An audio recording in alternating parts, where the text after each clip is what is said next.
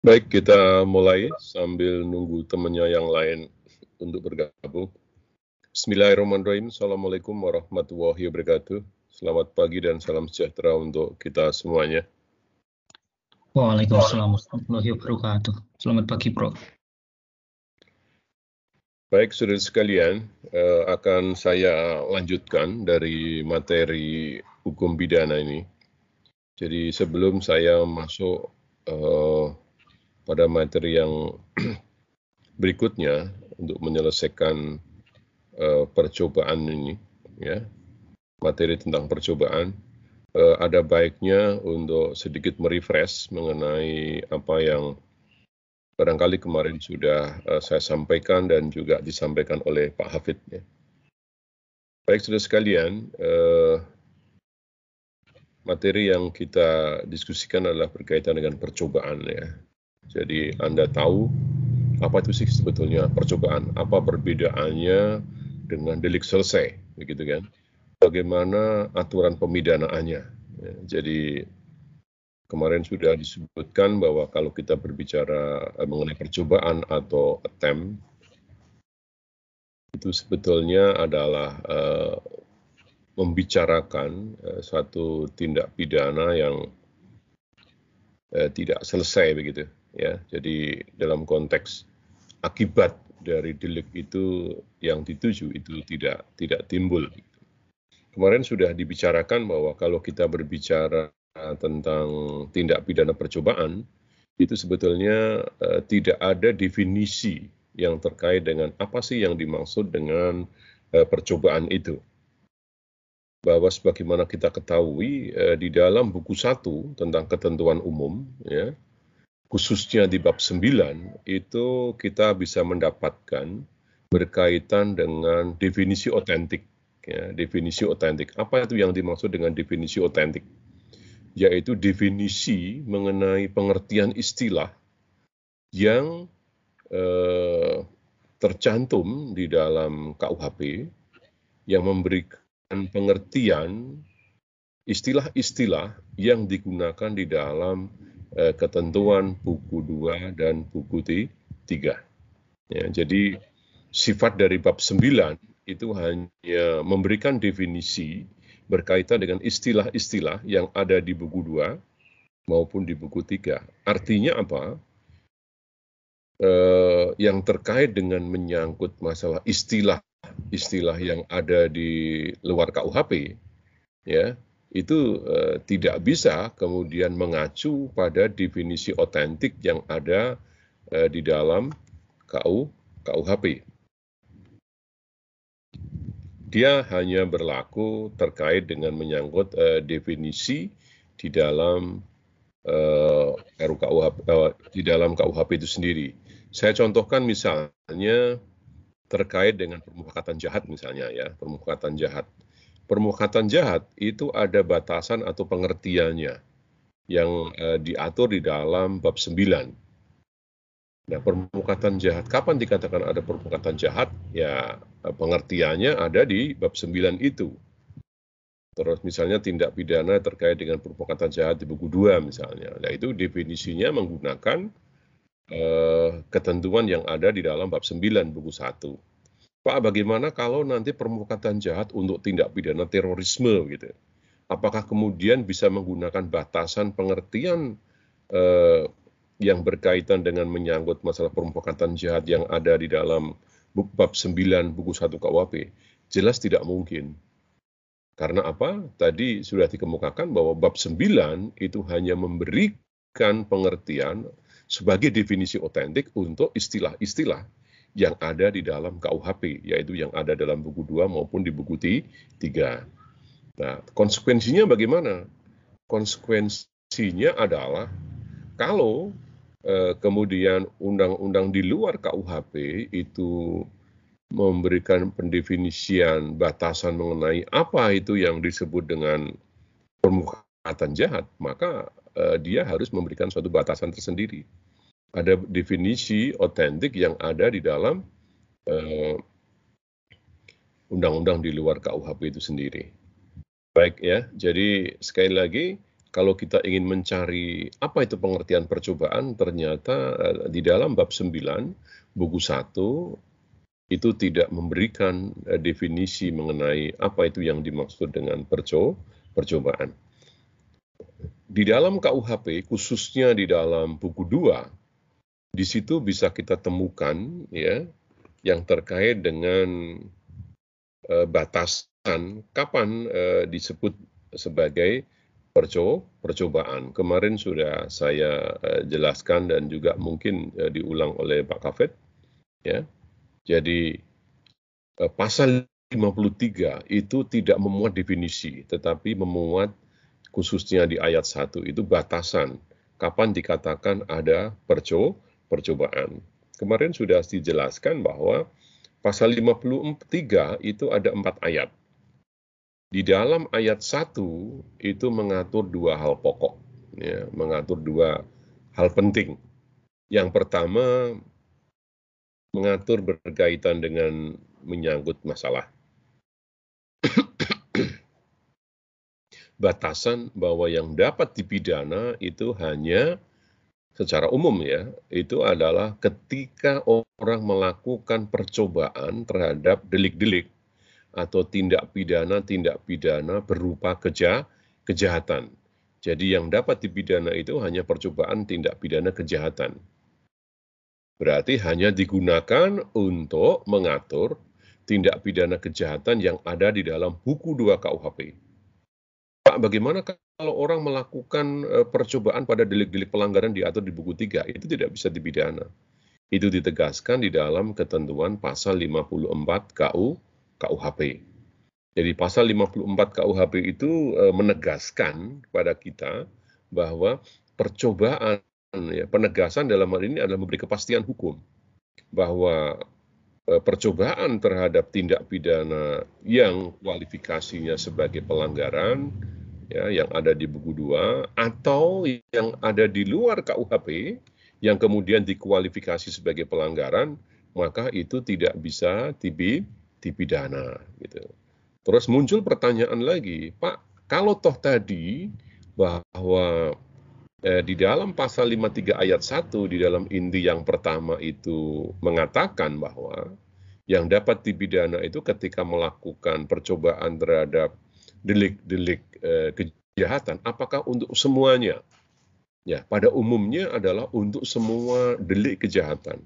Tetapi meskipun demikian ada beberapa pengecualian yaitu mengenai percobaan uh, perkelahian tanding, percobaan penganiayaan biasa, percobaan penganiayaan ringan, percobaan penganiayaan ringan terhadap he, hewan.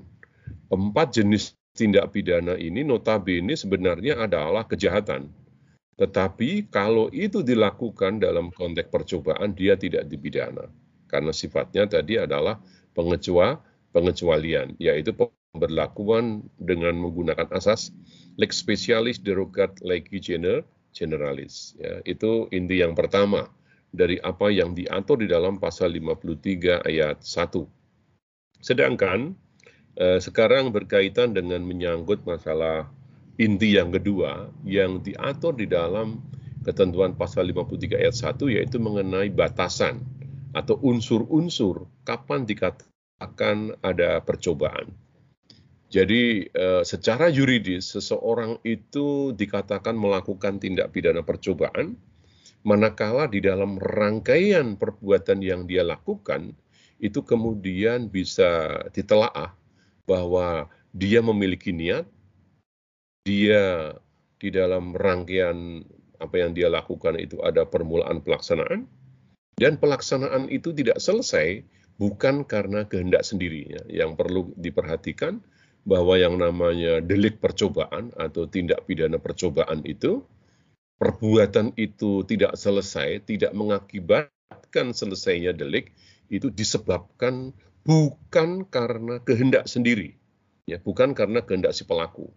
Saya contohkan misalnya ketika si A ingin bunuh si B, kemudian dia bawa pistol, ditembakkanlah kepada si B. Ror, ya, pistolnya, uh, martilnya, ya, Jadi anak pelurunya mengenai tubuh si B, tetapi ternyata si B punya kekebalan, dia tidak mati. Maka dikatakan di situ terjadi percobaan pembunuhan. Begitupun ketika dia menembak si B, ternyata eh, tidak mengenai si B, meleset. Artinya eh, maksud membunuh tidak terjadi, tapi bukan karena kehendak sendiri. Yang pertama tadi karena si eh, sasaran tadi memiliki kekebalan yang kedua karena tidak kena. Terus misalnya dia mau menembak sudah mengarahkan, kemudian tangannya ditangkis oleh orang lain sehingga meletus tapi kena tidak kena orang orang lain ya. Jadi itu dikatakan sebagai perco percobaan. Ada niat, ada permulaan pelaksanaan, pelaksanaan tidak selesai bukan semata-mata karena kehendak sendi sendiri. Nah, sekarang secara yuridis Pak, bagaimana kalau tidak selesainya delik itu, ya, atau tidak timbulnya akibat dari delik itu disebabkan karena kehendak si pelaku. Nah, inilah yang kemudian harus kita perhatikan bahwa hal seperti itu bukan merupakan uh, tindak pidana percobaan. Karena apa? Karena tidak selesainya itu atas kehendak sendi sendiri. Nah, tidak selesainya perbuatan, tidak timbulnya akibat itu karena kehendak si pelaku, maka di sini sering disebut dengan pengunduran diri secara sukarela atau tati gere reo. Jadi ada dua kemungkinan. Yang pertama karena si pembuat mengurungkan niatnya. Sebetulnya dia memiliki kemampuan untuk menyelesaikan delik. Tetapi dengan secara sukarela kemudian dia urungkan ya urungkan niatnya itu untuk melakukan tindak pidana. Jadi saya, kalau saya contohkan dalam hal ini tadi, misalnya si A dendam dengan si B, kemudian dia bawa pistol, begitu ketemu si B, eh, si B diacungi pistol. Begitu ini kalau trackernya ditarik, eh, pistolnya meledak, pasti eh, si B kena dan mati. Tapi karena kemudian begitu diacungkan, mau ditarik tracker, dia ingat, wah nanti bagaimana kalau uh, sampai si B mati. Kasihan orang apa, uh, keluarganya, bagaimana anak istrinya. Nanti kalau aku jadi nembak, dia mati, aku masuk penjara. Kasihan anak istriku. Misalnya seperti itu. Terus kemudian pistolnya tadi tidak ditarik, tapi kemudian uh, dia berbalik arah, pistolnya dibawa, terus kemudian dia pulang. Artinya apa? Bahwa dia tidak menyelesaikan perbuatan yang sebetulnya sudah eh, diniatkan itu. Tidak selesainya perbuatan itu, tidak timbulnya akibat itu karena kehendak dari si pelaku sendiri. Nah, itu namanya pengunduran diri secara sukarela. Yang kedua, tidak selesainya karena uh, kehendak si pelaku, selain pengunduran diri secara sukarela tadi, yang kedua uh, terjadi yang namanya raktrit. Ya, kalau tadi tati gereu, yang kedua itu adalah raktrit. Ya, apa itu raktrit? Raktrit itu uh, sering disebut dengan tindakan penyesalan. Nah, dalam hal ini semua perbuatan ya untuk selesainya delik itu telah dilakukan tetapi dengan serta-merta si pelaku ini menghalau, ya, mencegah akibat daripada perbuatan yang telah dia lakukan. Jadi satu contoh yang paling mudah misalnya, si A akan bunuh si B dengan cara si B itu akan diracun. Cara kebetulan uh, si A dat, uh, si B uh, datang ke rumah si A misalnya, kemudian dikasih minuman dan minuman itu sudah berisi racun terus kemudian dikasihkan. Ya, ya begitu diminum, uh, baru kejang-kejang, kemudian si A ini segera meminumkan penawarnya sehingga si B tidak jadi mati. Nah, tidak jadi mati itu karena uh, upaya si A tadi meminumkan penawarnya itu. Begitu diminumkan, uh, si B tidak jadi mati. Dalam hal seperti ini, secara teori dipandang ini bukan percobaan. Ini tidak terjadi percobaan. Ini kategorinya adalah pelaksanaan tidak selesai atas kehendak sendi sendiri. Ya, tadi kan ada karena pengunduran diri secara sukarela, atau karena tindakan penye, penyesalan. Ya, jadi eh, satu hal yang harus kita perhatikan eh, harus dibedakan apa itu percobaan dan apa itu tidak selesainya karena kehendak sendiri yang bisa terjadi karena tati gereyu atau eh, pengunduran diri secara sukarela dan raktrit atau pengunduran atau tindakan penye, penyesalan. Baik saudara, barangkali kemarin juga sudah uh, dijelaskan ya oleh Pak Kafid berkait dengan teori pemidanaan. Teori-teori pemidanaan terhadap percobaan. Barangkali ini berangkat dari suatu pemikiran perbuatannya sudah dilakukan, tetapi kan tidak menimbulkan akibat. Orang tidak jadi mati dalam kasus tersebut. Mengapa dipidana? Nah, begitu kan? Nah, kemudian eh, mengapa dipidana dan tidak? Ini kemudian memunculkan teori. Dalam hal ini ada tiga teori yang namanya teori subjektif, teori objektif, dan teori campur campuran.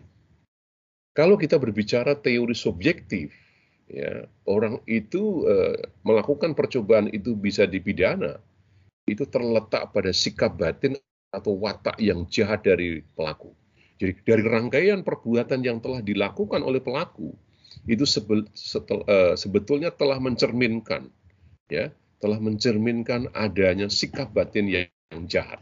Gitu. Jadi kalau yang saya contohkan tadi, ya, yang saya contohkan tadi, Eh, misalnya tadi A mau bunuh si B, dia telah membawa pistol menguntit si B, kemudian uh, apa? Uh, mau ditembakkan, kemudian dia kasihan, terus berbalik arah. Ya. Padahal dia sudah betul-betul betul ekspresinya mau bunuh dia dendam. Tapi kemudian nggak jadi. Nah, tidak jadinya itu tadi e, berkaitan dengan e, konteks sikap batin. Ya.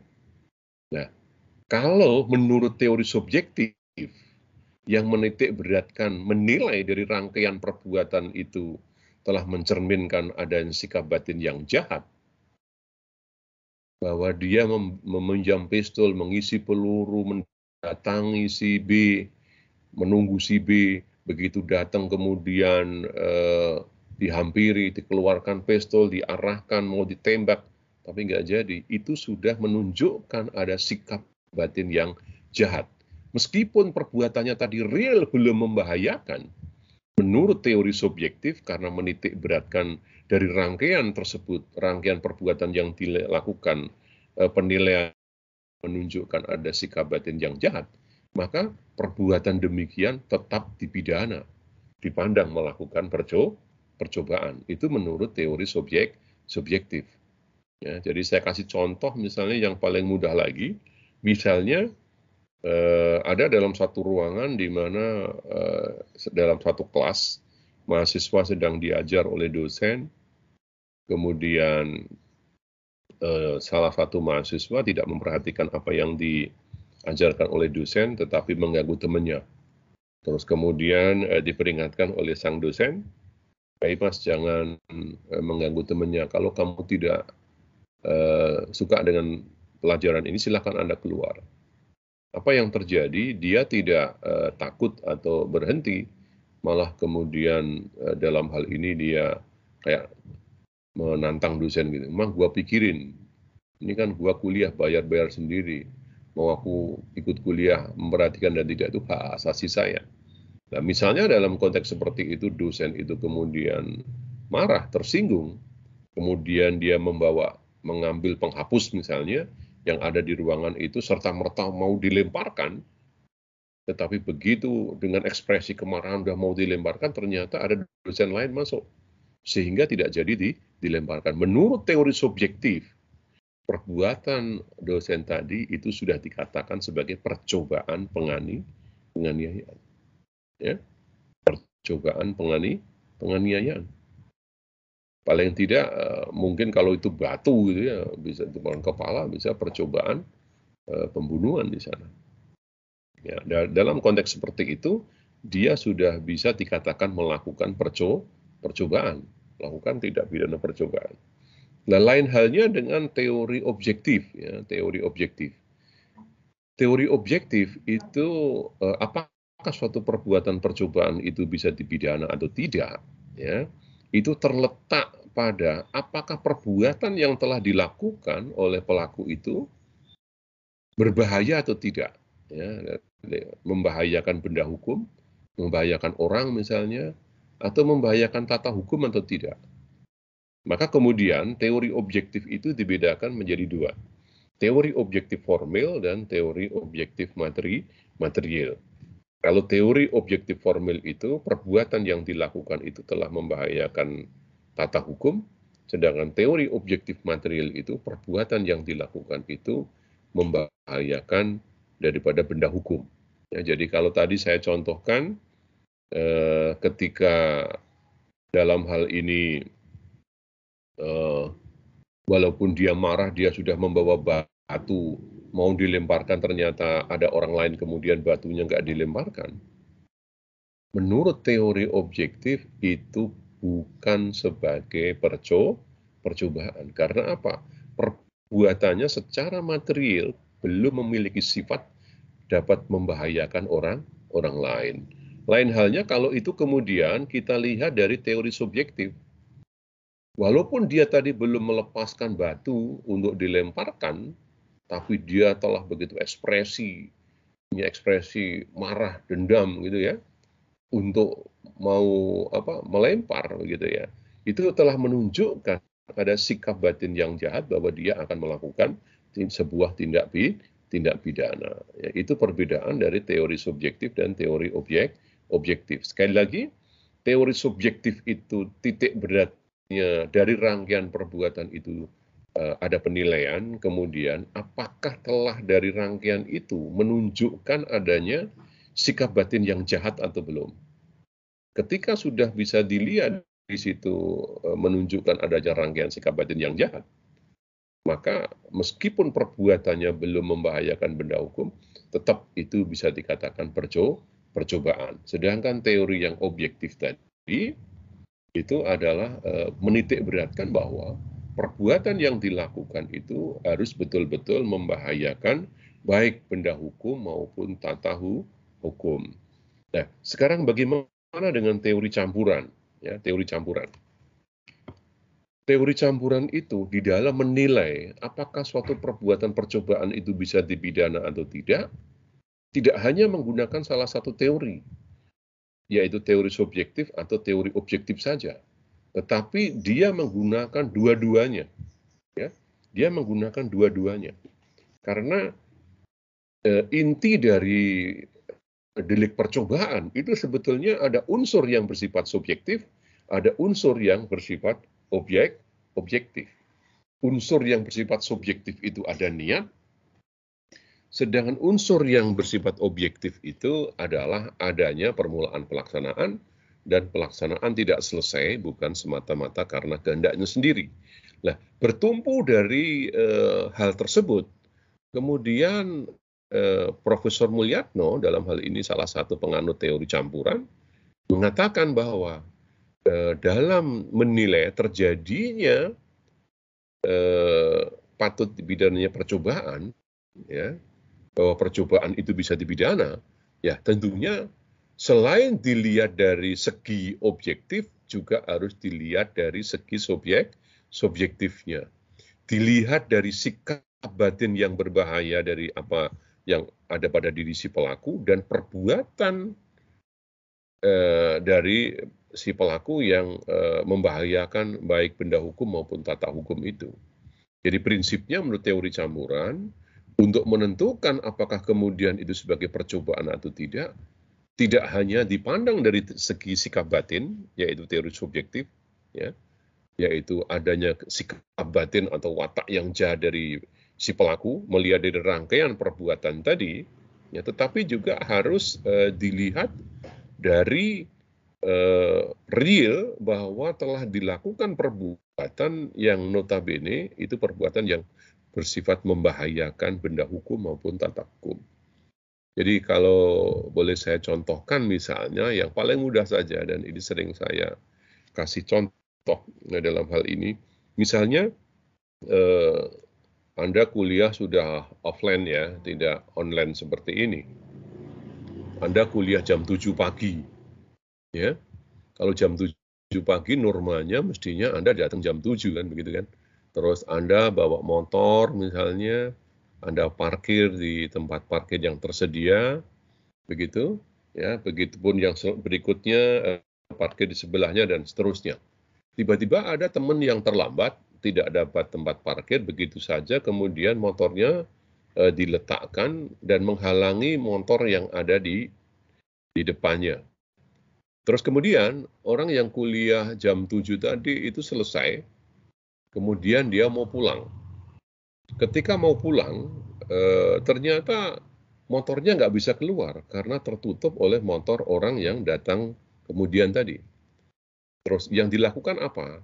Yaitu dia megang motor yang menghalangi tadi, ya kan? Terus kemudian dia geser, dia tuntun eh, ke arah lain, yang notabene itu upaya dia untuk ngasih jalan motornya bisa eh, keluar. Kalau kemudian perbuatan itu kita nilai hanya semata-mata dari teori objektif, ya, teori objektif. Jadi misalnya satpam melihat secara objektif loh itu si A kok membawa motornya si si B. Ya. Terus kemudian Anda ditangkap satpam, eh, dikiranya akan melakukan penju, penjurian. Kalau kita hanya menggunakan teori objektif saja, itu jelas menimbulkan ketidakadilan. Walaupun perbuatannya secara objektif, yaitu tadi kan membawa motor orang lain tanpa izin kan begitu. Itu uh, secara objektif memang kemudian bisa membahayakan daripada uh, hak milik orang lain. Setidaknya orang berpikir ke arah uh, pencurian. Tapi kemudian kalau hanya bertumbuh pada teori objektif jelas itu tidak menimbulkan ketidakadilan. Karena apa? bahwa dia membawa motor orang lain, menggeser motor orang lain tadi itu bukan bertujuan untuk memiliki secara melawan hukum. Tidak didasarkan pada sikap batin yang jahat. Jadi bukan ada mensreanya. Ya, jadi barangkali Anda masih ingat ketika di eh, hukum pidana kemarin bahwa syarat untuk adanya pidana itu tidak cukup adanya actus reus. Ya yaitu adanya perbuatan yang bersifat melawan hukum. Tetapi juga harus ada mensre, mensrea, ada sikap batin yang jahat. Ya. Jadi orang itu berbuat itu didasarkan pada sikap batin yang jahat. Lah, kalau kemudian dalam kasus tersebut dia membawa motor itu uh, dalam hal bertujuan menggeser untuk ngasih jalan motornya dia, jelas dalam hal ini eh, kemudian tidak bisa dikatakan itu sebagai eh, pencurian atau percobaan penju, pencurian. Karena apa?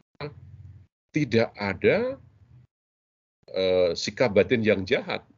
Jadi dari segi teori subjektif itu tidak memenuhi. Karena tidak ada sikap batin yang jahat. Atau tidak ada mensreanya. Begitu. Karena tidak ada sikap batin yang jahat, tidak ada mensrea, ya maka eh, dalam kasus ini eh, tentunya eh, tidak bisa dikatakan ada tindak pidana perco percobaan. Jadi Profesor Mulyana kemudian mengatakan bahwa dalam hal kemudian kita ingin menilai apakah suatu percobaan itu perbuatan terjadi percobaan atau tidak, maka harus menggunakan teori kedua-duanya ya, teori subjektif dan teori objektif. Jadi penilaiannya baik menggunakan teori subjektif maupun teori objektif. Karena menurut Profesor Mulyatno, pada intinya pasal 53 eh, itu memuat dua inti, yaitu inti yang bersifat objektif, yaitu perbuatan yang berbahaya, dan eh, inti yang subjektif, yaitu adanya sikap batin yang jahat. Nah, begitu. Maka Profesor Mulyatno mengatakan, kalau kita akan atau hanya menggunakan salah satu parameter, apakah teori subjektif saja atau teori objektif saja, maka itu uh, akan menimbulkan yang namanya ketidakadilan begitu. Ya, baik saudara sekalian, eh, berkaitan dengan eh, teori patut dipidananya percobaan, eh, tentunya eh, sudah sangat mudah untuk kita pahami bersama. Ini penjelasannya seperti apa yang uh, saya jelaskan tadi, maka tidak mungkin dalam hal menentukan uh, tindak pidana percobaan hanya menggunakan atau memilih salah satu teori saja. Maka kedua-duanya itu harus dilaku, dilakukan. Nah, barangkali kemarin juga sudah uh, disebutkan atau dijelaskan oleh uh, Pak Kafit ya, tapi akan saya ulangi secara singkat saja bahwa uh, unsur daripada percobaan yang pertama itu adalah niat. Unsur niat ini adalah unsur yang berkaitan dengan sikap batin pelaku pada saat dia berbuat. Jadi unsur subjektif itu berkaitan dengan kehendak. Ya. Nah, terus yang Kedua, itu ada unsur permulaan pelaksanaan. Ini adalah unsur objektifnya, itu uh, dilihat dari secara objektif perbuatan yang dia lakukan, yaitu permulaan pelaksanaan yang disebut dengan begin uitvoering. Ya. Terus yang ketiga, ya, yang ketiga ini yang merupakan uh, tanda ciri, tanda ciri apakah itu sebagai percobaan atau tidak, bahwa ya pelaksanaan itu tidak selesai bukan semata-mata karena kehendak si pelaku. Nah, ini ini kehendaknya si pelaku. Nah, sekarang akan kita lihat uh, mengenai uh, unsur demi unsur ya, cara cepat saja. Jadi uh, ada dua kelompok pandangan berkaitan dengan unsur niat ini ya. Yaitu pandangan yang sempit dan pandangan yang lu, luas. Pandangan yang sempit itu uh, diwakili oleh Vos. Dia hanya uh, melihat yang namanya niat itu adalah kesengajaan dengan maksud. Ya, kesengajaan dengan mak maksud. Kapan terjadi kesengajaan dengan maksud? Apabila perbuatan yang dilakukan dengan akibatnya itu sama.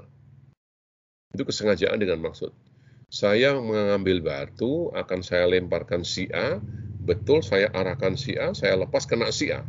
Kenanya si A terhadap batu yang saya lemparkan, itu saya dikatakan bisa eh, dikatakan kesengajaan dengan maksud. Karena apa? Antara kehendak dengan akibat itu sama. Pak, bagaimana kalau kemudian yang saya lempar itu sebetulnya si A? Tetapi eh, bahwa ternyata kena si B, yang kebetulan si B itu ada di belakang si A. Ya, apakah itu juga kenanya si B sebagai kesengajaan? Jadi misalnya si A itu tahu ya uh, orang yang mau melempar itu kepada si A itu tahu bahwa si si A itu sebetulnya uh, duduk di antara beberapa orang termasuk si B. Dia bisa berpikir kalau lemparannya itu tidak kena si A, kemungkinan bisa kena orang lain. Tapi meskipun demikian, eh, tetap dia lakukan. Dan betul, mau kena si A, sudah pas ke kepalanya, si A kebetulan eh, pas merunduk, sehingga tidak kena kena di belakangnya, kena si B misalnya. Nah, dalam konteks eh, hal ini, kenanya si B itu tetap dikatakan sebagai kesengajaan. Tetapi tingkat kesengajaannya adalah kesengajaan dengan sadar kemung kemungkinan begitu. Jadi kalau kita mengacu pada pandangan uh, FOS, kenaknya si B itu ya uh, dia tidak bisa dipidana kalau mengacu pada pandangan FOS. Karena ken kenaknya si B itu bukan yang dimaksud oleh orang yang melempar gitu. Itu kan tidak adil kalau begitu. Jadi kalau begitu kan enak saja, lempar saja di antara kerumunan orang, kena orang, berdarah, Terus dia mengatakan, lu tadi kan yang saya lempar bukan dia. Yang saya lempar si X. Ya salahnya sendiri kena. Nah, maka kemudian pandangan Vos yang mengidentikan kesengajaan, eh, niat itu semata-mata sebagai kesengajaan dengan maksud, ini tidak diikuti oleh kebanyakan para sarjana dan tidak diikuti di dalam praktek peradilan. Ya. Jadi hakim tidak mengikuti itu karena apa? Kalau e, betul diikuti seperti itu, itu akan menimbulkan ketidakadilan. Ya kan? Itu menimbulkan ketidakadilan. Kemudian hanya berdalih, itu kan yang tidak saya maksudkan. Padahal dia tahu kalau dia melempar si A di antara si B dan yang lain, kemungkinan itu akan kena yang lain. Tapi toh tetap dilakukan, walaupun dia sudah sadar, mengetahui kemungkinan terjadinya akibatlah lain. Maka secara teori itu dikatakan sebagai kesengajaan, tetapi sebagai kesengajaan dengan eh, dengan sadar kemungkinan yang disebut dengan dolus event eventualis. Bagaimana dengan kebanyakan para sarjana dan jurisprudensi? Ya? Jadi tadi sudah saya sebutkan bahwa di dalam praktek peradilan dan pandangan dari kebanyakan para sarjana itu tidak menganut pandangannya FOS yang sempit tadi yaitu niat itu identik dengan kesengajaan dengan maksud. Tetapi di dalam praktek peradilan, dalam jurisprudensi, ya, dan pandangan-pandangan kebanyakan para sarjana itu eh, mengidentikan ya, niat itu di samping sebagai kesengajaan dengan maksud juga kesengajaan dengan sadar kepastian dan kesengajaan dengan sadar kemungkinan kemungkinan. Ya, ini satu hal yang harus uh, kita pahami bersama. Ya, saya yakin dan percaya, eh, saya percaya bahwa pema, pembahasan terkait dengan eh, tingkat-tingkat eh, tingkat dan corak kesengajaan sudah eh, dijelaskan pada perkuliahan di semester 3 yang lalu. Atau semester 2 ya, yang terkait dengan bicara asas asas hukum pidana. Ini tidak perlu saya ulang ya. Tadi sudah saya jelaskan.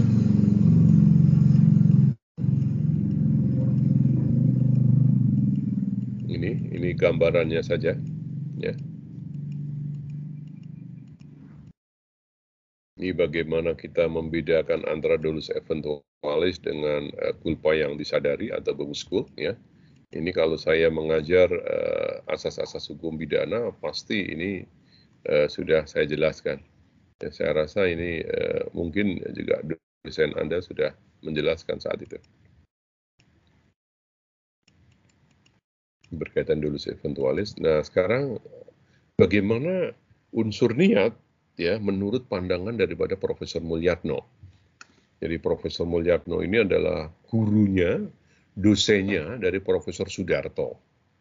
Ya, jadi Prof Darto itu gurunya Prof. Muladi, Prof. Barda, yang Prof. Mulyatno itu gurunya dari Prof. Dar Darto. Prof. Mulyatno itu adalah guru besar pidana ya dari Universitas Gajah Mada.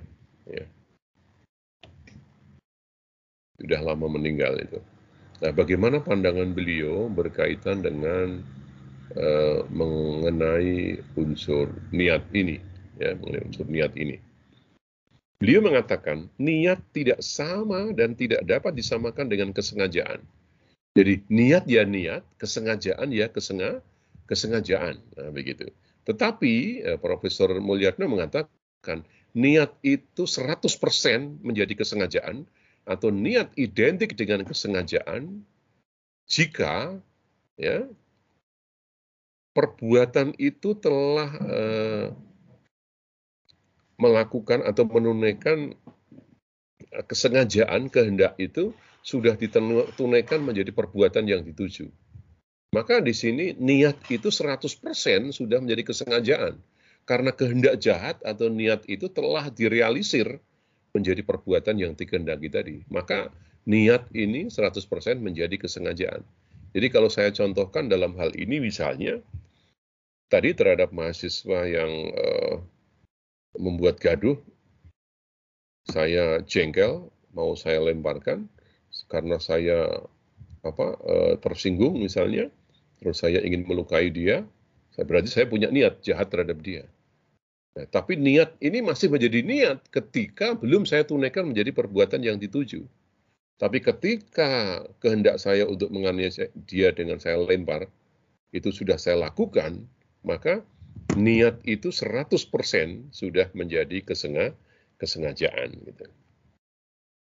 Nah, karena niat itu tidak sama dan tidak bisa disamakan dengan kesengajaan, maka pembuktian untuk adanya kesengajaan tidak bisa diambilkan dari uh, intinya. Jadi intinya niat jangan diambil dari intinya kesengajaan jika perbuatan itu timbul. Jadi saya kasih contoh yang paling mudah misalnya dalam kasus kue beracun. Ya, jadi si A akan bunuh si B. Sebetulnya yang yang mau dibunuh itu si B. Ya, si B. Tapi si A itu tahu bahwa si B itu di rumahnya itu ada C, D, dan E misalnya. Ada keluarganya, ada anaknya, ya, ada orang tuanya di situ misalnya. Terus dia tadi dendam membunuh si B dengan jalan apa? Si B dikirimi kue, ya, jadi pas ulang tahun si B, si A buat kue, tetapi sudah dicampur dengan racun. Dikirimkanlah kepada si B. Nah, ternyata yang makan itu tidak hanya si B, tetapi juga si C dan si D misalnya begitu. Si B mati, si C mati, si D juga mati. Ini akan timbul satu persoalan secara hukum. Terhadap matinya si B itu jelas pembunuhan beren, berencana. Apakah kemudian eh, terhadap matinya si B dan C itu juga pembunuhan berencana? Menurut Profesor Mulyatno, karena intinya niat eh, jangan diambilkan dari intinya kesengajaan. Maka eh, dalam konteks seperti ini harus ada pembuktian terlebih dahulu. Apa betul ketika dia punya niat yang bertujuan untuk membunuh si B tadi, memang eh, ditujukan tidak hanya pada si B, kue yang diisi racun itu, tetapi juga untuk semua anggota keluarganya. Kalau itu memang bisa dibuktikan bahwa tujuannya tidak hanya membunuh si B dengan kue yang diisi racun tadi, maka kemudian terhadap matinya C dan yang lain itu bisa dikatakan sebagai pembunuhan beren, berencana.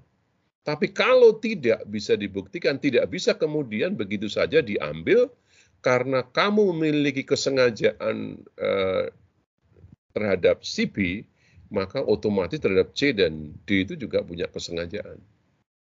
Maksudnya kesengajaan dengan maksud dalam hal ini. Ya. Jadi eh, dalam hal ini, apakah itu kemudian dari awal memang ditujukan juga tidak hanya pada B, tapi juga pada C dan anggota keluarga yang lain. Kalau bisa dibuktikan seperti itu, maka terhadap matinya C dan D tadi juga eh, secara yuridis dipandang sebagai melakukan pembunuhan beren, berencana. Ya, itu pandangan daripada uh, Profesor Mulyatno. Ya. Nah, sekarang kita bicara mengenai uh, unsur yang kedua, ya, permulaan pelaksanaan. Ini merupakan uh, unsur yang cukup sulit, ya. Permulaan pelaksanaan itu adalah begin one with furing. Karena apa? harus dibedakan. Apakah perbuatannya ini sudah merupakan perbuatan yang dikategorikan sebagai permulaan pelaksanaan, begin pan uitvoering, ataukah itu masih merupakan perbuatan persiapan, breeding handling. Konsekuensinya hukumnya akan berbeda. Kalau itu masih merupakan perbuatan persiapan, maka tidak bisa dipidana karena percobaan. Tapi kalau perbuatannya itu sudah merupakan perbuatan permulaan pelaksanaan, dia kemudian baru bisa dibida, dibidana dipandang melakukan eh, perco, percobaan. Karena menurut eh, unsur di pasal 53 tadi, eh, untuk bisa dibidana sebagai melakukan tindak pidana percobaan, harus ada niat, ada permulaan pelaksanaan, dan pelaksanaan tidak selesai bukan karena kehendak sendiri. Tapi kalau ternyata itu e, baru sebagai perbuatan persiapan, bukan sebagai permulaan pelaksanaan, maka ya dia tidak bisa dipidana sebagai melakukan tindak pidana perco percobaan, begitu ya. Jadi prinsipnya harus merupakan perbuatan eh, pelaksa pelaksanaan, bukan persiapan. Nah sekarang bagaimana kemudian untuk menilai apakah itu sebagai perbuatan persiapankah ataukah itu sudah berkualitas sebagai perbuatan pelaksanaan? Jadi secara teori maupun praktek ya untuk menentukan batas apakah itu sebagai perbuatan percoba uh, maaf permulaan pelaksanaan ataukah itu sebagai perbuatan persiapan itu memang tidak mudah. Sangat sulit ya.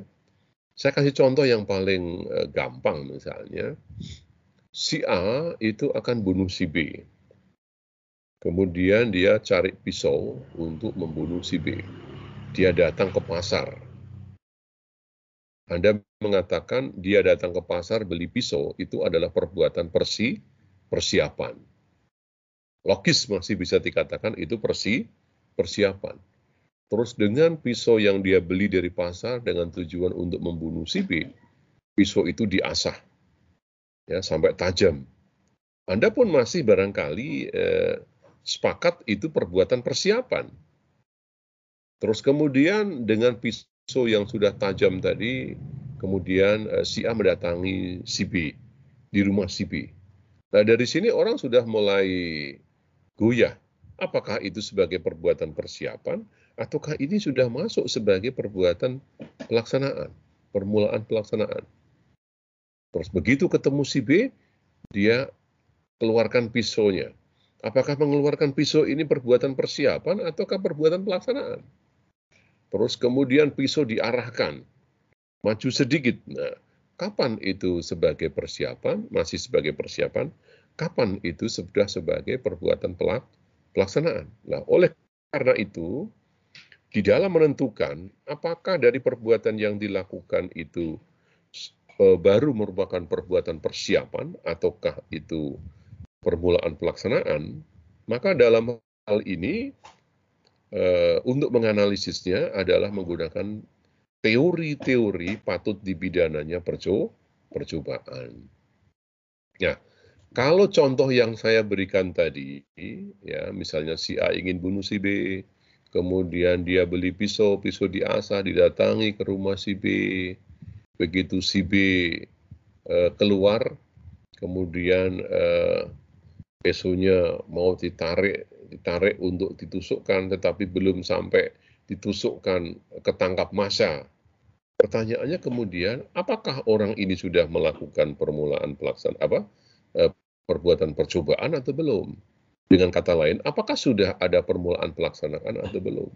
Nah, untuk menilai ini kemudian kita gunakan teori patut di bidangnya percobaan. Kalau kita mengacu pada teorinya, ya, mengacu pada teorinya eh, yang terkait dengan teori subjektif, maka eh, itu sudah merupakan tindak pidana perco percobaan.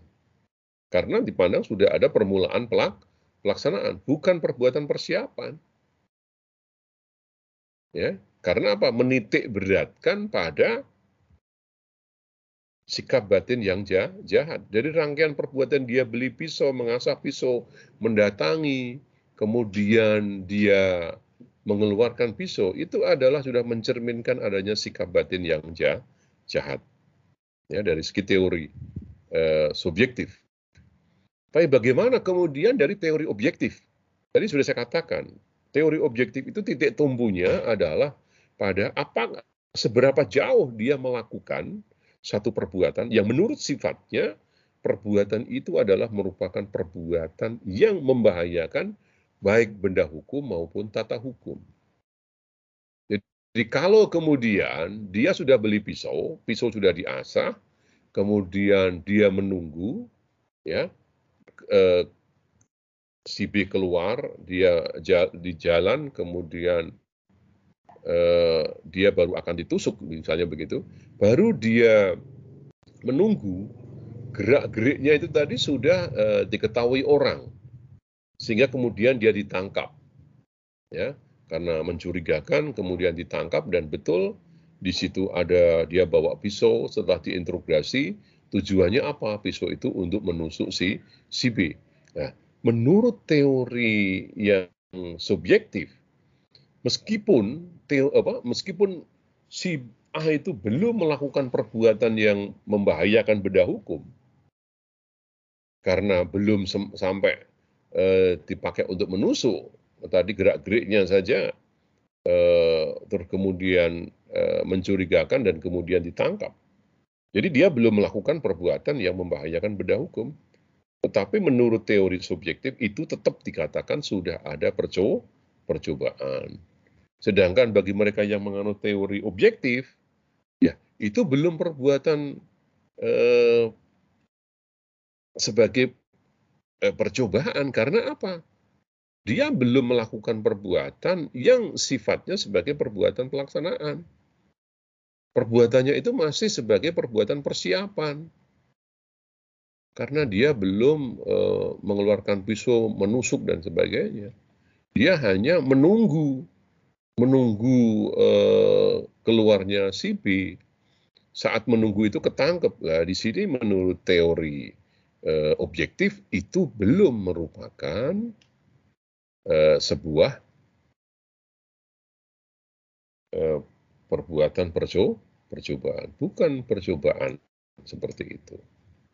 Ya. Nah, bagaimana dengan teori campuran? Ya, menurut teori campuran, ya tentunya dinilai, ya, dinilai apakah perbuatannya tadi eh, merupakan perbuatan yang eh, bersifat melawan hukum, ya, Nanti Anda lihat ya, ada beberapa penganut teori objektif itu. Ini sudah dijelaskan saya rasa. Ya, uh, bagaimana density dan sebagainya. Ya, teori campuran. Mulyatno tadi harus menggunakan dua inti, inti yang subjektif dan objektif dan perbuatan itu harus bersifat melawan hukum. Jadi bisa dinilai perbuatannya itu adalah merupakan perbuatan yang bersifat melawan hukum. Kalau memenuhi tiga syarat tersebut, maka eh, kemudian di situ uh, dikatakan ada percobaan. Ya. Jadi menurut teori objektif, perbuatannya itu secara objektif orang bisa menilai uh, perbuatannya itu mendekatkan pada perbuatan yang Eh, membahayakan benda hukum atau kejahatan atau tindak pidana. Seperti tadi, Satpam itu menangkap uh, orang tadi karena dia melihat secara objektif orang itu melakukan uh, perbuatan yang gerak-geriknya membahayakan begitu, ya.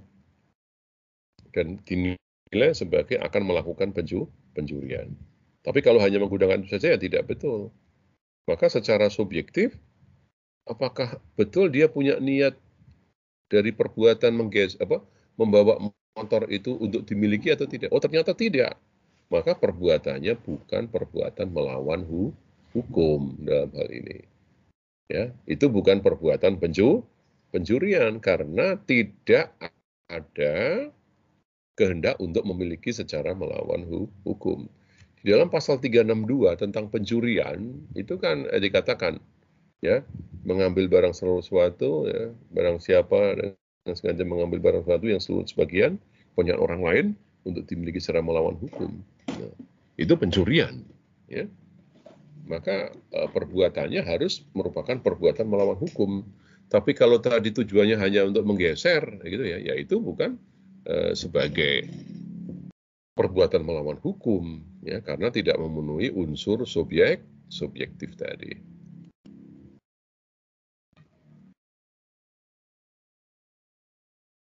Nah, untuk yang eh, berikutnya, pelaksanaan tidak selesai bukan karena kehendak sendiri. Ini merupakan unsur yang ketiga, ya, yang tadi saya katakan untuk adanya percobaan, untuk bisa dinilai sebagai percobaan, bahwa pelaksanaan itu tidak selesai bukan karena kehendak si pelaku.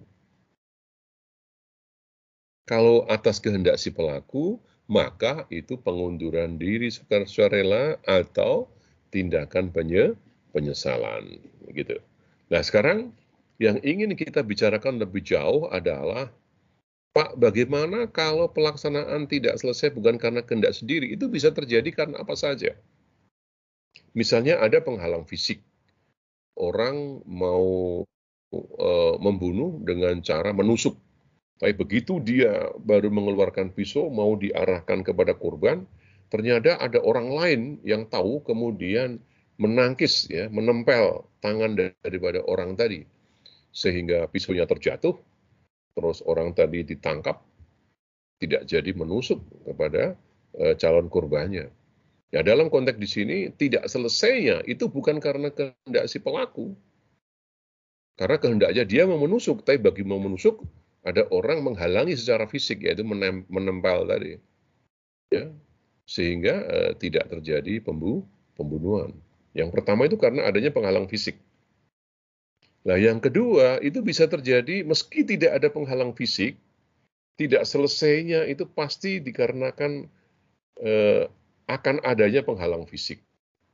Jadi secara real itu sebetulnya penghalang fisik tidak ada, tetapi begitu perbuatan dilakukan pasti akan ada penghalang fisik. Jadi saya contohkan begini, ada mahasiswa eh, duduk ya mengikuti perkuliahan, di mana tasnya itu eh, Eh, di, di pangku ya.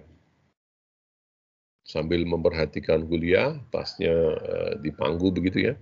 Nah, dalam hal ini orang yang mau mengambil itu seakan-akan tidak ada penghalang fisik. Tapi begitu dia mengambil, maka si perempuan itu atau orang itu pasti akan secara refleks kemudian mempertahankan uh, tasnya tadi. Walaupun secara fisik sebetulnya tidak ada, tapi baru ketika dia akan melakukan perbuatan, ya dia lakukan perbuatan maka kemudian akan eh, terjadi penghalang fisik.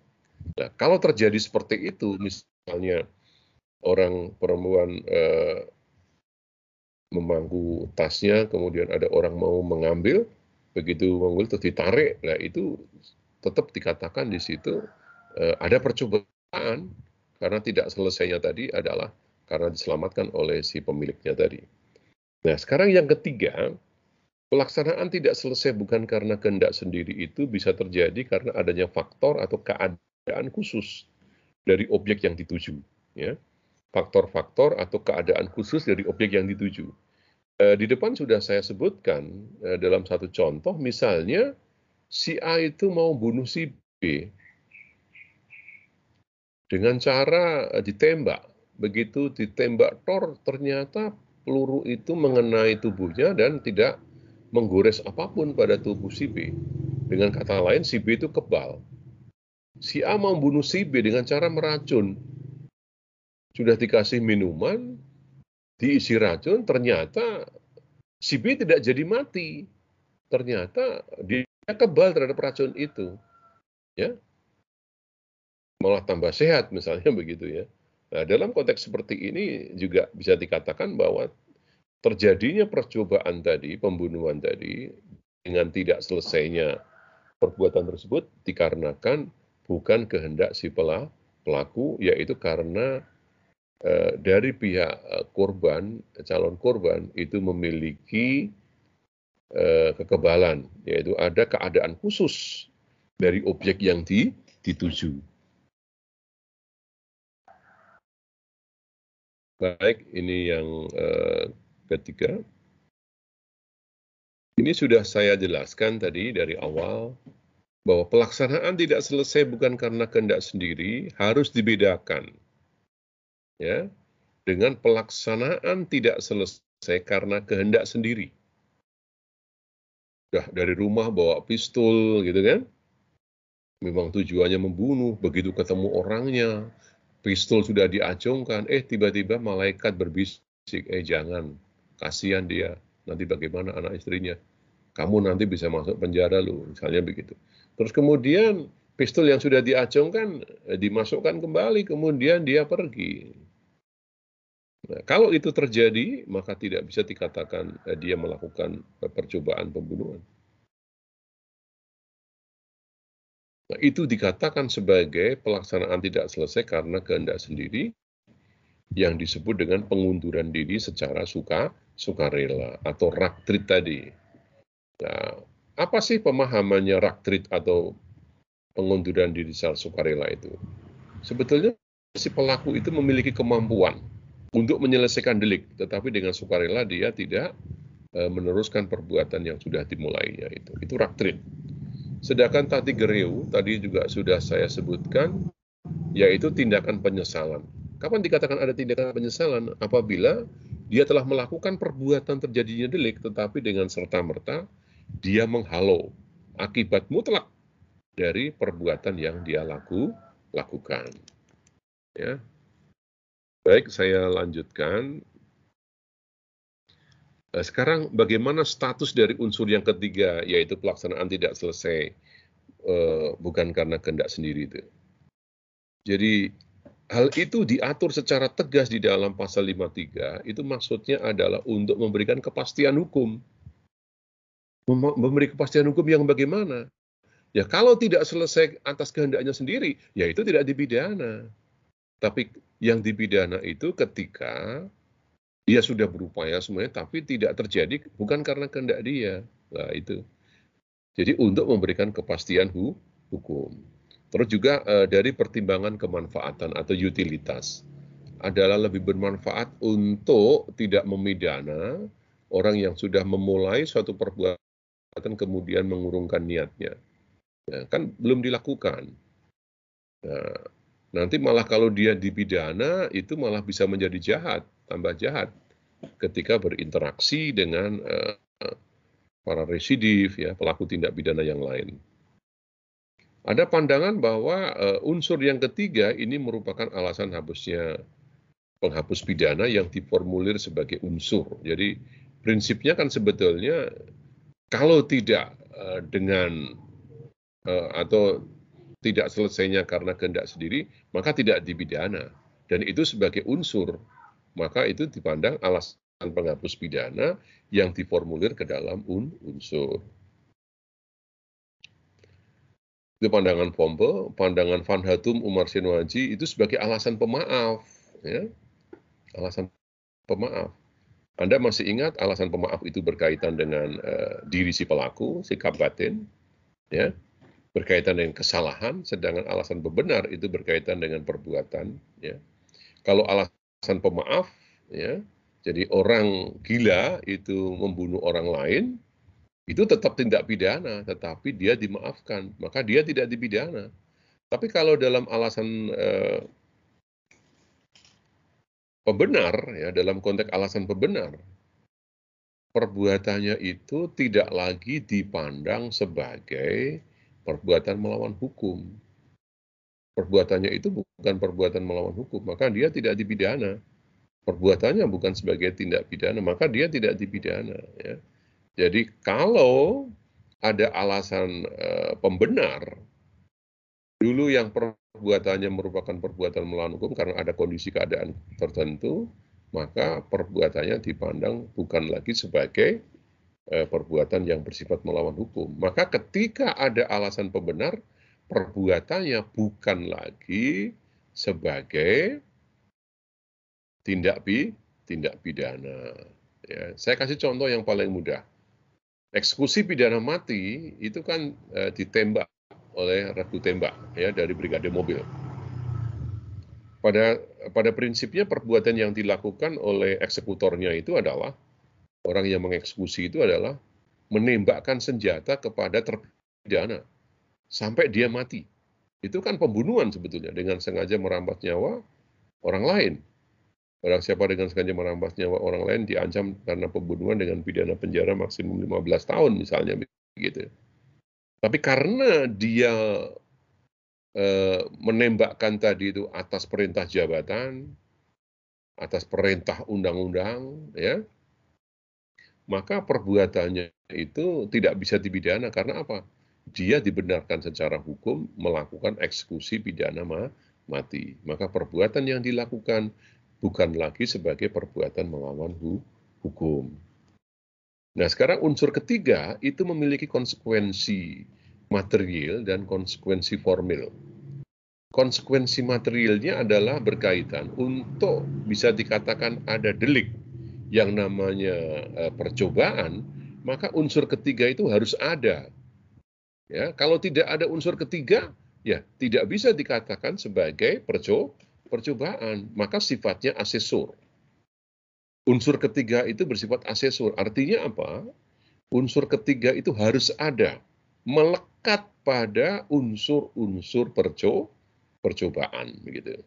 Nah, sekarang berkaitan dengan uh, konsekuensi formil adalah bahwa jaksa di dalam menuntut seseorang itu melakukan uh, tindak pidana uh, percobaan, maka unsur ketiga itu harus ikut didakwakan dan harus dibuktikan. Ya.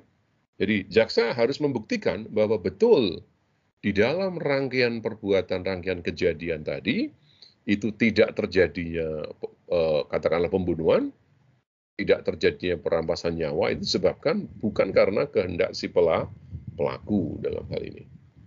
Itu konsekuensi formil dan konsekuensi materi material. Baik, sekarang eh, kita teruskan mengenai percobaan mampu dan tidak mampu. Ya, jadi secara teori dibedakan ada namanya percobaan mampu dan tidak mampu. Jadi kalau misalnya ada orang akan membunuh orang lain, tetapi yang diberikan itu minuman aqua yang steril dengan tujuan agar orang minum aqua itu dia mati. Jelas itu e, merupakan percobaan yang tidak mungkin terjadi, ya, untuk membunuh. Ya. Maka tidak bisa dikatakan di situ ada percobaan, karena alatnya tadi itu aqua yang dingin segar itu diminumkan orang, ya itu secara Eh, jenisnya tidak merupakan alat yang mampu untuk membunuh. Begitupun orang mendoakan orang lain. Jengkel, oh, mudah-mudahan orang itu nanti naik di lantai tiga terpelanting kemudian jatuh mati. Nah, pada umumnya eh, doa itu bukan alat yang mampu untuk membunuh. Nah, kalau kemudian terjadi begitu, maka itu dikatakan eh, sebagai percobaan yang tidak mampu gitu. Nah, percobaan yang mampu yang bagaimana Pak? Ya dengan sarana itu memang memungkinkan terjadinya uh, delik, akibat delik, tapi akibatnya tidak uh, timbul. Nah, maka kemudian uh, dalam hal ini percobaan mampu dan tidak mampu itu timbul sehubungan dengan tadi kan perbuatan telah dilakukan tapi akibatnya tidak terja terjadi. Tidak selesainya disebabkan oleh apa? Bisa karena alatnya, bisa karena objek objeknya. Nah, nanti eh, akan dijelaskan ya tentunya bahwa memori van Tulichting, menurut memori van Tulichting atau memori penjelasan KUHP Belanda, waktu eh, di mata kuliah asas-asas hukum pidana kan dikatakan bahwa yang namanya MVT atau Memori Van Tulichting itu kan menjadi sumber hukum dari hukum pidana materi material. Maka eh, mengacu pada penjelasan KUHP Belanda itu, ya MVT Memori Van Tulichting itu eh, yang dinamakan percobaan mampu dan tidak mampu itu hanya bisa terjadi karena alatnya, bukan karena objeknya. Ya, apa argumentasinya? Argumentasinya menurut MVT adalah bahwa setiap delik ya itu pasti ada objeknya. Kalau tidak ada objeknya, maka tidak ada perco, tidak ada tindak pi, tindak pidana. Saya kasih contoh. Yang namanya pembunuhan, objeknya itu nyawa.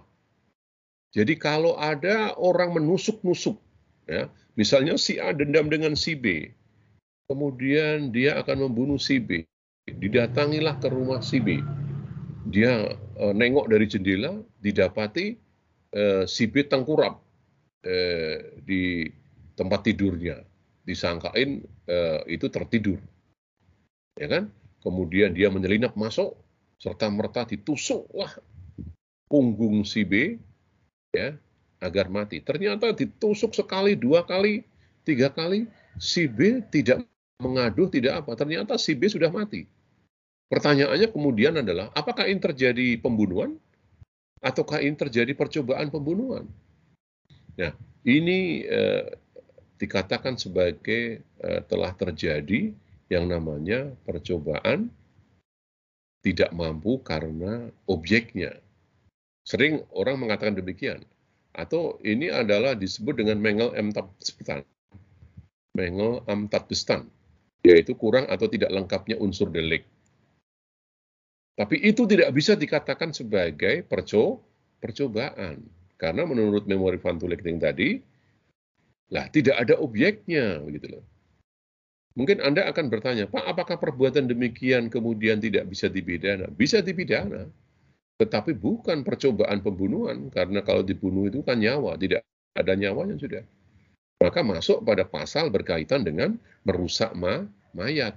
Ada delik e, tersendiri berkaitan dengan merusak ma mayat. Barangkali Anda masih ingat kasusnya Sumanto dulu ya, yang dia menduduk apa eh, membongkar membongkar kuburan, kemudian dia angkat mayatnya, kemudian mayatnya dia makan. Waktu itu hmm, ada beberapa pasal, apakah ini mencuri mayat atau merusak mayat. Nah, itu eh, kemudian bisa dimasukkan ke dalam merusak mayat. Pak, bagaimana kalau merusak mayat dalam kepentingan untuk otopsi? ya tidak dipidana. Walaupun real perbuatannya merusak mayat, membedah, membedel dan sebagainya itu kan. Karena untuk kepentingan foren, forensik, di situ ada alasan pemben, pembenarnya sebagai alasan penghapus pidana. Jadi mengapa MVT berpandangan bahwa tidak mungkin ada percobaan tidak mampu karena objeknya? tadi argumentasinya bahwa setiap delik itu pasti ada objeknya. Pencurian objeknya harta benda. Penghinaan ada objeknya, harkat dan martabat nama baik orang dan seterusnya, ya. Terus bagaimana pandangan memori vantulecting mengenai percobaan tidak mampu karena alatnya? Nah, ini yang kemudian eh, MVT itu berpandangan ya bahwa percobaan tidak mampu karena alatnya itu ya dibedakan antara percobaan tidak mampu karena alatnya yang bersifat mutlak ya dan rela relatif gitu. Kalau mutlak itu misalnya membunuh dengan e, menembak tadi ya itu sifat mutlak Jadi eh, begini, eh, percobaan tidak mampu karena alatnya yang, yang bersifat mutlak dan rela relatif.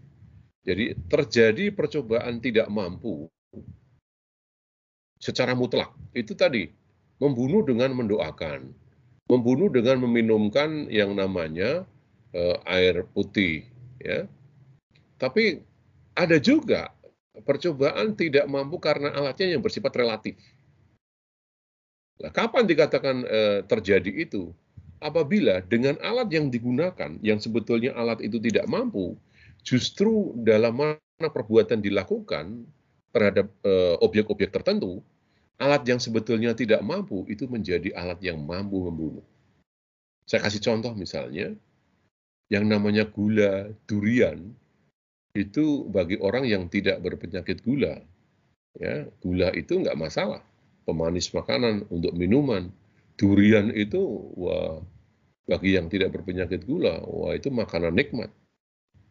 Tapi kalau dengan sengaja itu diberikan orang yang berpenyakit gula, gula yang sebetulnya dari segi zatnya itu tidak berbahaya, dengan sengaja diberikan, diminumkan kepada orang berpenyakit gula, itu berpotensi kemudian untuk membunuh. Ya. Jadi MVT membedakan antara percobaan tidak mampu karena alatnya itu secara mutlak dan secara rela, relatif gitu. Ya, Mengel tadi yang sudah saya uh, jelaskan ya adalah tidak adanya atau tidak lengkapnya atau tidak terpenuhnya unsur-unsur delik. Jadi pembunuhan tadi yang maksudnya pembunuhan dia menusuk-nusuk B yang uh, tengkurap tadi itu tidak bisa dikatakan sebagai uh, pembunuhan karena uh, tidak terpenuhnya unsur delik ya yaitu unsur terhadap nyawa. Kalau orang sudah mati itu kan tidak ada nyawanya. Ketika sudah tidak ada nyawanya ditusuk-tusuk itu tidak bisa dikatakan melakukan pembunuhan. Pembunuhan pasal 338 tujuannya itu merampas nyawa. Ya. Padahal tadi sudah tidak bernyawa. Maka dalam perbuatan tadi itu dikatakan eh, kurang unsur, ya. tidak ada unsur deliknya. Kekurangan unsur delik. Mengel itu kekurangan, takbistan itu keadaan yang betul atau sempurna mencocoki rumusan delik. Jadi rumusan delik itu tidak sempurna karena salah satu unsurnya itu tidak ada. Ya, baik saudara sekalian, mengenai aturan pemidanaan, kalau nggak salah sudah saya jelaskan uh, di awal dulu. Ya, jadi prinsipnya uh, waktu saya jelaskan awal itu saya menjelaskan dulu berkaitan dengan sistem pemidanaannya waktu itu. Jadi oke, okay, meskipun demikian untuk mengakhiri dari perkuliahan ini dalam bab percobaan saya akan uh, jelaskan secara singkat ya berkaitan dengan sistem pemidanaan terhadap percobaan. Jadi kalau kita berbicara mengenai sistem pemidanaan, aturan-aturan pemidanaan, sistem aturan pemidanaan Eh, di dalam tindak pidana percobaan itu ada dua eh, pasal yang harus kita perhatikan yang terkait dengan pasal 53 4 ayat dan pasal 54. Kenapa pasal 54 itu berkaitan dengan aturan pemidanaan? Karena di pasal 54 itu mengatur bahwa kalau percobaan itu terhadap delik pelanggaran itu tidak dipidana. Berarti itu juga memberikan aturan terkait dengan percobaan eh, terhadap delik pelanggaran yang tidak bisa dipidana tersebut. Nah, bagaimana dengan pasal 53? Tadi sudah saya sebutkan, pasal 53 ayat 1 sampai 4 itu semua mengandung hal yang terkait dengan aturan pemidanaan. Ayat 1, aturan pemidanaannya di mana? Yaitu bahwa yang dapat dipidana itu kalau ya kalau perbuatan yang dilakukan itu adalah merupakan tindak pidana kejahatan. Harus memenuhi tiga unsur tadi kan begitu. Ayat 2. Dalam hal terjadi tindak pidana percobaan akan di katakanlah dikenakan pidana pokok, maka pidananya dikurangi sepertiga. Pembunuhan ancaman 15 tahun, kalau terjadi percobaan maka hanya dikenakan maksimum 10 tahun. Aturannya ada di pasal 53 ayat 2. Ayat 2. Pak, bagaimana terhadap eh, tindak pidana percobaan terhadap perbuatan-perbuatan yang diancam dengan pidana mati, misalnya pasal 340, pembunuhan berencana. Maka kalau itu baru taraf percobaan, dia tidak bisa dipidana mati, tetapi hanya dikenakan pidana jangka waktu tertentu yang maksimumnya adalah 15 tahun. Ya. Ya, sedangkan pasal 54 ayat 4 itu berkaitan dengan pidana tambahan. Ya, Anda eh, barangkali sudah pernah mendengar bahwa stelsel sanksi pidana kita, susunan jenis sanksi pidana kita itu diatur di dalam pasal 10 KUHP, di mana dibedakan antara pidana pokok dan pidana tam tambahan. Pidana pokok terdiri dari pidana mati, pidana penjara, pidana kurungan, pidana denda, dan pidana tutu, tutupan. Sedangkan eh, pidana tambahan itu ada pencabutan hak, perampasan barang, pengumuman putusan hak hakim. Nah, dalam hal hakim, selain akan menjatuhkan pidana pokok, juga menjatuhkan pidana tambahan terhadap eh, terjadinya tindak pidana percobaan, maka tidak ada pengurangan terhadap pidana tambah tambahan. Sama ya penjatuhannya seperti terjadinya delik sele, selesai. Kalau misalnya pencabutan hak, ya sama pencabutan hak tidak ada pengurangannya. Seperti dalam eh, terjadi pada delik selesai itu. Begitupun sanksi yang yang lain. Ya, saya rasa demikian sudah sekalian ya.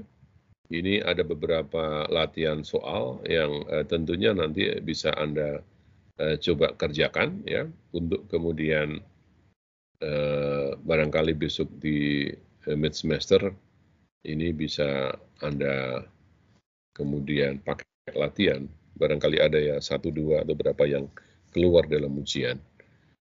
Baik, saudara sekalian, eh, demikian yang bisa saya jelaskan hari ini berkaitan dengan menyangkut masalah uh, uh, percobaan. Jadi sudah tuntas semuanya, ya, uh, di tiga kali pertemuan.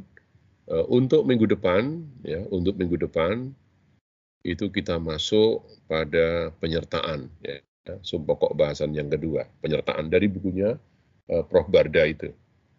Jadi Anda sangat beruntung di Undip ini sudah disiapkan buku ajarnya dengan sangat lengkap, sempurna dan pasti benar. Itu dari bukunya Prof Barda ya. Nah, oleh sebab itu, maka untuk perkuliahan yang akan datang, kita masuk pada penyertaan. Saya berikan tugas kepada saudara, Anda baca, Anda resume, ya bab tentang penyertaan. Jadi sekali lagi Anda baca, Anda buat resume, kemudian Anda buat 10 pertanyaan dengan jawabannya. Ya, 10 pertanyaan berserta jawab banyak. Jadi Anda baca, Anda resume, Anda buat resume, dari resume itu kemudian Anda juga buat uh, eh, 10 pertanyaan beserta jawab banyak. Merupakan tugas mandi mandiri. Nanti dikirimkan kepada Komting, Komting nanti eh, mengirim tugas itu kepada Pak Hafid ya, kepada Pak Hafid. Baik, saudara sekalian, eh, barangkali eh, sebelum saya akhiri ada hal yang ingin didiskusikan, ditanyakan, atau mohon penjelasan, saya persilahkan.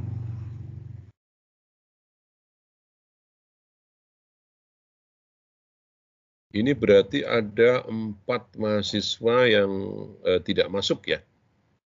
Semua 76. Ya, 76.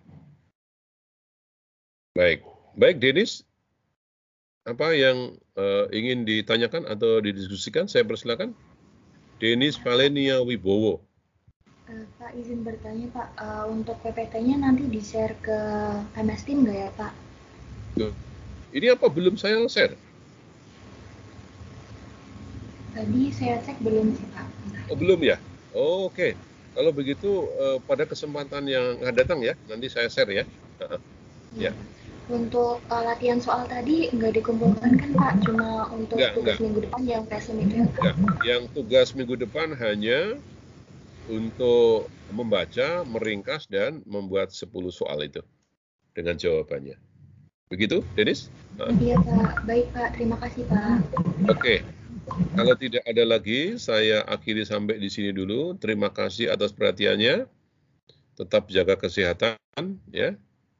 Dan mudah-mudahan uh, undip uh, semester depan lah itu sudah kemudian secara normal akan uh, mengadakan kuliah secara offline. Ya, tentunya Anda juga sudah rindu ke kampus ya. Ini kampus eh, begitu sudah dipersiapkan dengan fasilitas yang sangat bagus ya. Ternyata eh, dengan pandemi ini belum eh, dimanfaatkan apa pun. Baik saudara sekalian, tetap jaga kesehatan. Selamat siang. Assalamualaikum warahmatullahi wabarakatuh. Waalaikumsalam warahmatullahi wabarakatuh. Terima kasih Pak. Terima kasih Pak. Terima kasih Pak. Terima kasih yang Pak. Terima kasih Pak. Waalaikumsalam. Terima kasih Pak. Yo, ya izin dulu ya.